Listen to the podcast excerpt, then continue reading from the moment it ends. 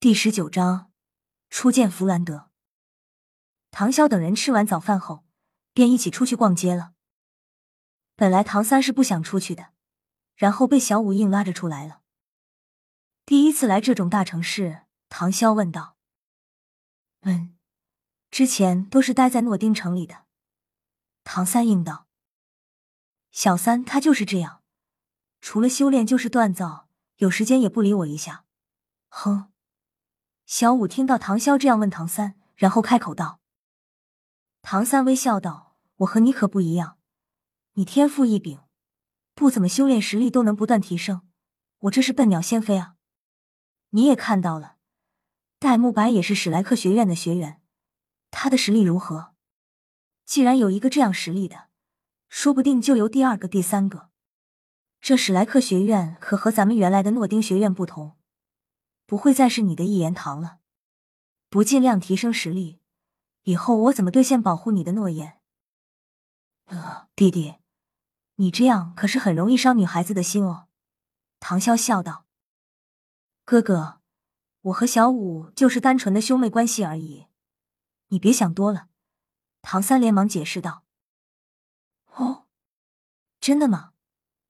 唐潇似笑非笑的看着唐三笑了。小五听了唐三的解释，神情有点落寞、失望。小五不满的撅起嘴，也不说话，就那么拉着唐三的手臂，大眼睛中充满幽怨的盯着他。这让唐三很是尴尬。唐潇笑了笑，没再说什么，继续往前走。身边的云梦柔好像若有所思，看着唐潇的背影，不知道在想什么。可可，小五，别闹，我哥还在旁边看着呢。”唐三正经的说道。“好。”小五清脆的声音充满了快意，眼中的幽怨也像是变魔术一样一扫而空。他这演戏的技巧，早已经到了炉火纯青的程度。以后，唐潇想到，索托城不愧是主城级别的城市，虽然才上午，但也确实人来人往。不过和天斗城比，那就相差甚远了。毕竟天斗城是皇城。不过，索托城各种各样的店铺琳琅满目。唐潇和唐三被小五拉着转了几家服装店之后，就已经有些头晕眼花的感觉了。云梦柔也是跟着小五在逛的不亦乐乎。不过，小五充分发挥了女人逛街的内涵，看到合适的就买下，反正是唐潇出钱请客。所以小五毫无顾忌的买买买。小五、唐三看见小五这样胡乱花钱，心很痛。毕竟现在小五花的钱已经抵上他一年的所有收入了，所以便想开口劝道，但每次小五都和云梦柔又飞快的去了另一间铺子，这让唐三很是无奈。哥，等我赚到钱了，我一定会还给你。唐三认真的说道。真是的。兄弟之间谈钱多伤感情，还说还？不用，自家人何须那么客气？我都没见爸爸跟我客气过。”唐潇说道。唐三，不过这索托城的物品价格比天斗城的还要便宜，因为索托城的物价至少要比天斗城少上三成，尤其是物品上更是明显，但品质也要比天斗城差上一些。当然。这还是因为天斗城是整个帝国的中枢城市，要是内陆的小城市，那就远远无法和索托城相比了。咦，小三，你看那里！小五突然惊奇的叫道。在外面，他一般都会叫唐三为小三，只有在只有两个人的时候，他才会叫他哥，美其名曰，这是两个人之间的秘密。不过，唐三也不在乎这些，就由得他了。又是什么服装店啊，大小姐，我们是不是应该找地方吃午饭，然后回去了？唐三指了指快要日正当中的太阳。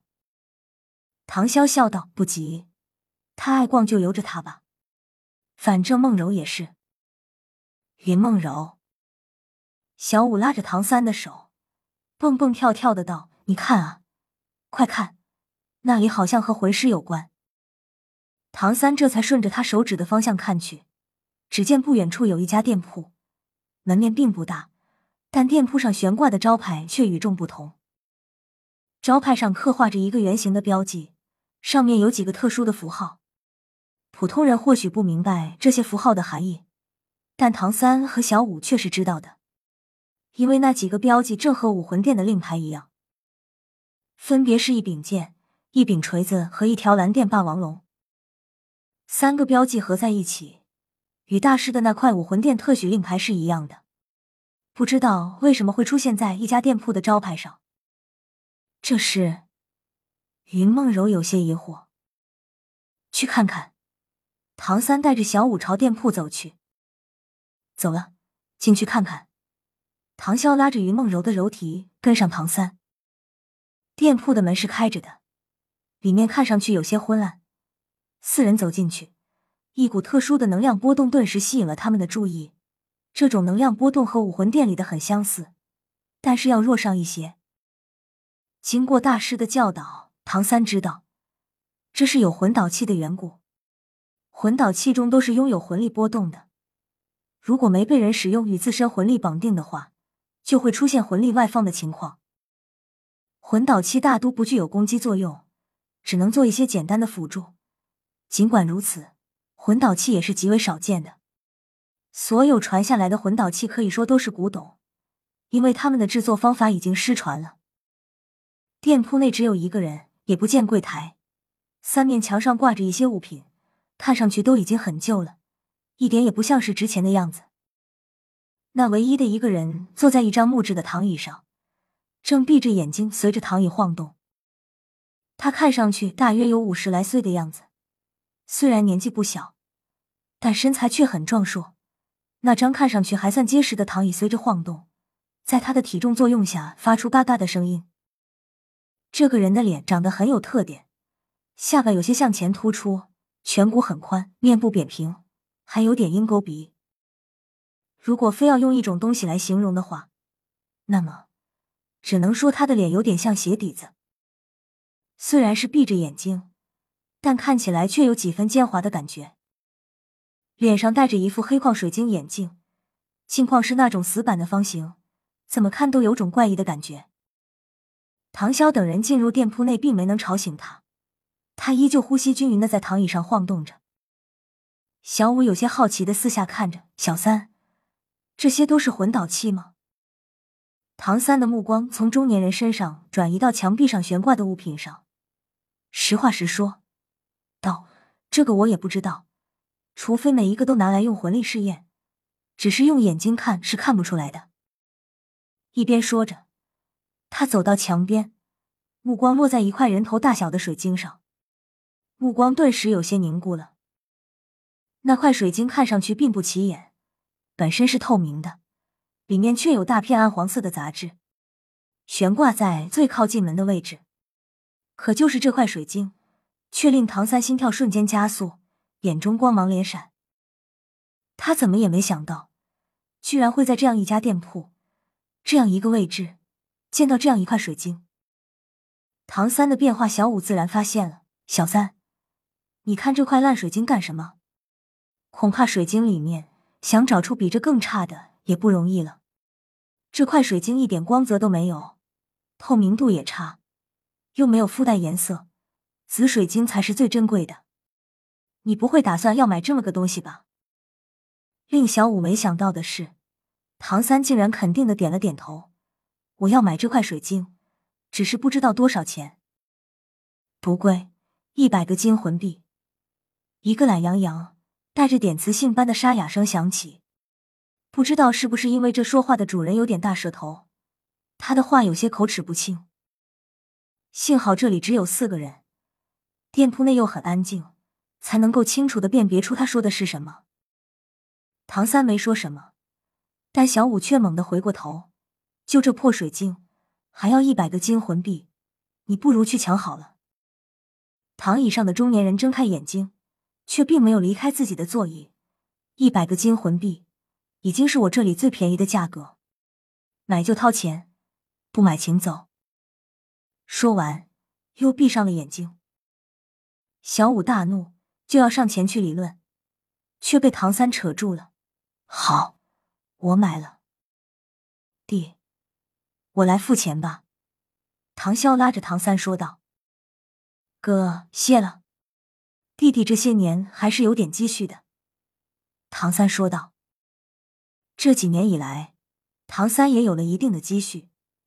他平时的开销很小，大部分收入都积攒了起来。尤其是达到大魂师级别后，每个月从武魂殿领取的补贴就变成了十个金魂币。